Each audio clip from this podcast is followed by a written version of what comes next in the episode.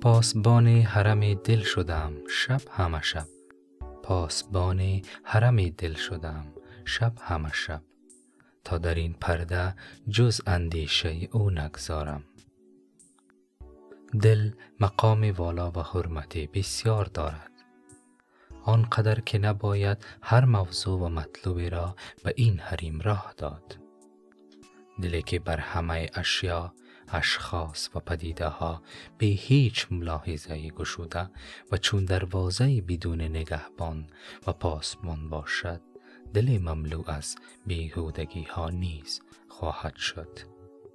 حافظ در مقام عاشق از دل خود پاسبانی می کند تا جز اندیشه معشوق اجازه ورود به دل او نیابد.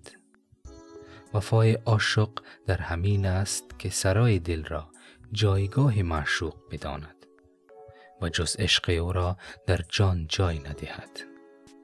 دلی که هرچه هست و آن راه یابد و قبل از ورود مورد بررسی و تعامل قرار نگیرد، بدون تردید دل آلوده به هزاران زشتی خواهد شد. و السلام.